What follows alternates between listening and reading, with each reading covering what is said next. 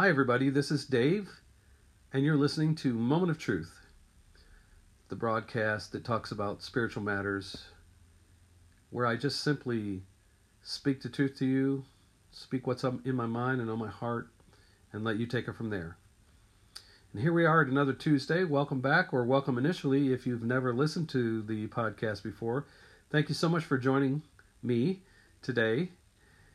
And I always like to speak the truth to you but in the end, you have to decide whether you believe it's the truth or not. I can tell you it is all day long, and everything I tell you is the truth. You just have to believe it or, you know, just search it out for yourself. That's what I always tell folks. Today, I just want to simply ask you a question.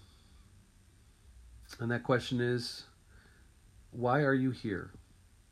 In other words, why are you on this planet? Why do you exist?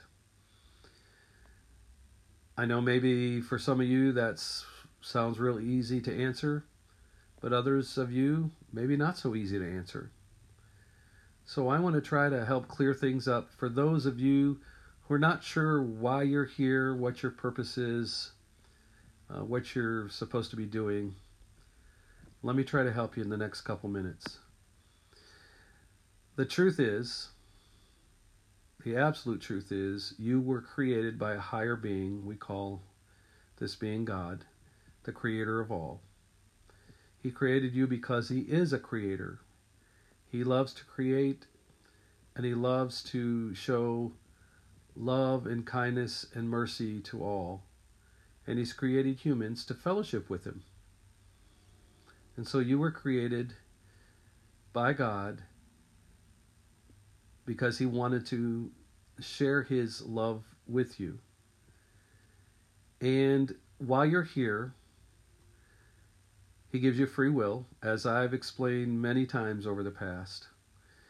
He gives you free will to decide whether you want to have a relationship with him, whether you want to surrender to him, turn your life over to him, obey the boundaries that he set up, and get to know him.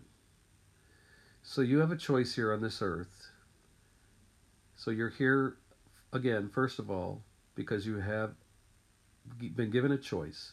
And that choice is to determine whether you want to have a relationship with him or not. The thing is, if you do decide that you want to have a relationship with him, then it's just a matter of over the period of time, however long God gives you here, to learn more and more about him, to get to know him better. And the the more you get to know him, the more you'll understand what he wants and what he wants from you.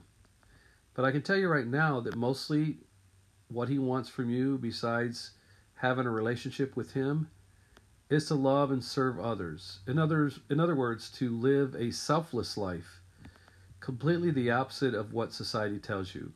Society says get what you can while you can, uh, live as selfish as you can, Make sure that you take care of you and yours, and that's all that matters. But God is trying to tell us the complete opposite. The life of Jesus, the Savior, the Son of God, his whole life was about service to others, was about giving to others. He focused on being selfless and being a servant of others. Of course, with the final act of dying on the cross in place of our in place of us and our sins. So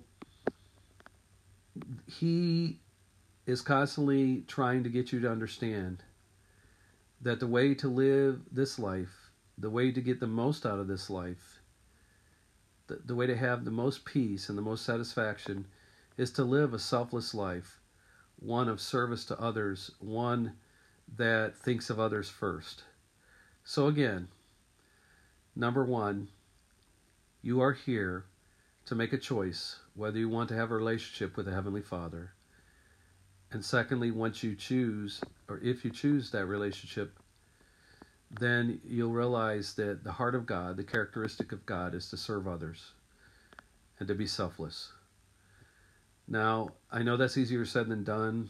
Again, we live in a, a society and in a world that says that we need to get what's coming to us, what's ours, make sure us and ours our loved ones are taken care of, and that's what counts. to get the biggest house, the big, the more expensive car, the better clothes, higher and higher paying job, uh, to get as much money as we can, etc., etc., etc. The biggest and best, best and brightest of everything. But God is trying to teach us the opposite. So you have a choice, of course, because of your free will, to do one or the other. You can spend this life uh, doing your own thing, ignoring God, the Creator, and being selfish, or you can surrender to the Lord, have a relationship with Him, continuing to grow as you go along on this li- in this life, and being selfless. So you have a choice, and I hope that you'll choose to get to know God, the Heavenly Father, the Savior Jesus, and have the Holy Spirit to interact with you who gives you comfort, and to serve others and be selfless and have a very blessed, rich life because of it. I really hope that you choose that. And again, I know that it's easier said than done, but these are the choices. And I hope you choose right now. It's not too early by any means. Now is the time. Now is the time to choose. And I hope you do. And for those of you who have already chosen and understand what I'm saying, just continue on. Just continue to seek the Lord and to try to get closer to Him and to hear His voice better and to serve others more to the best of your ability. Well, thank you so much for listening. And I hope you have a great rest of the week. God bless you. And we'll talk to you next Tuesday. But until then, I hope you find the truth, the truth that will set you free. Bye bye.